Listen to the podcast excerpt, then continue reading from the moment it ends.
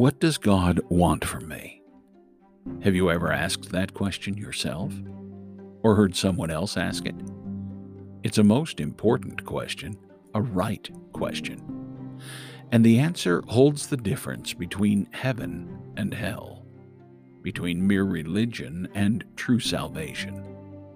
And the answer not only demonstrates the amazing condescension of God to fallen humankind, but holds the key to the very reversal of the fall itself.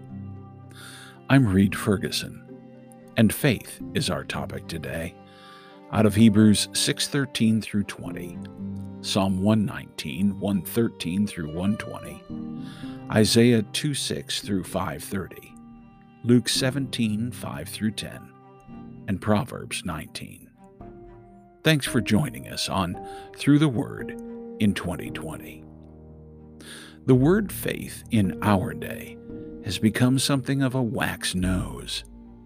People use it in a variety of ways to refer to some sort of amorphous spirituality, as referring merely to a positive outlook for belonging to some religion or religious group as being part of a faith community, and even just as a vague belief in God or the Bible. Interestingly, and most importantly, the Bible never once uses faith in such ill defined ways. Faith in the Bible always, without exception, refers to acknowledging that God has spoken that what he has said is true, and ordering one's life in concert with what he has said. This is why Scripture can tell us that apart from faith, it is impossible to please God. Or if I could put it in a nutshell, what does God want from you and me? To be believed. And not believed vaguely, but so as to trust His promises listen to his warnings, grasp his character, fear his judgments, and seek his blessing and rewards.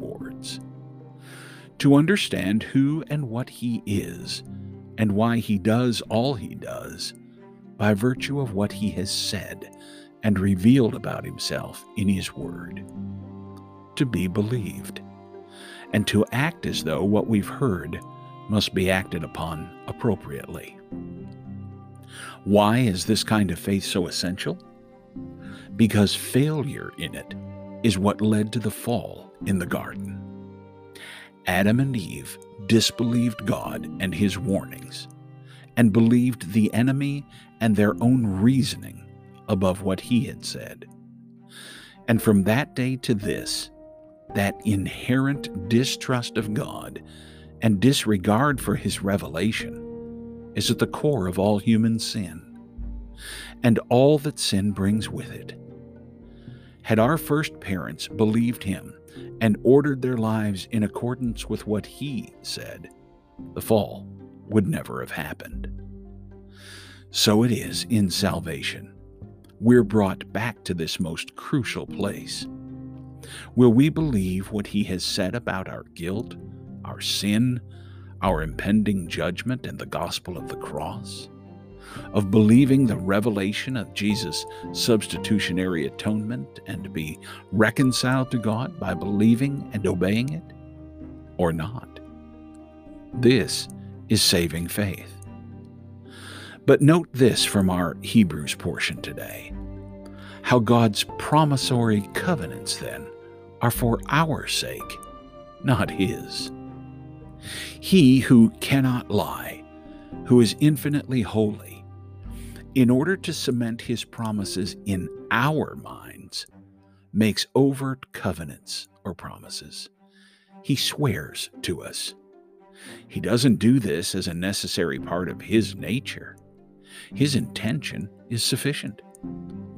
But because we are fallen, unbelieving, and faithless, he confirms such promises with signs and seals and makes covenants for us to bolster our faith. They are a concession, not a necessary mode of acting on his part. He does more than just wait for us to believe as we ought. He steps forward, makes his promises, and then swears an oath before us so that we might know that his promises are sure and cannot be broken. What does God want from you? To be believed. Nothing delights him more.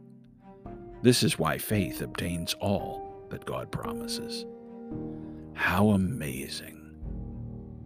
God willing, we'll be back tomorrow.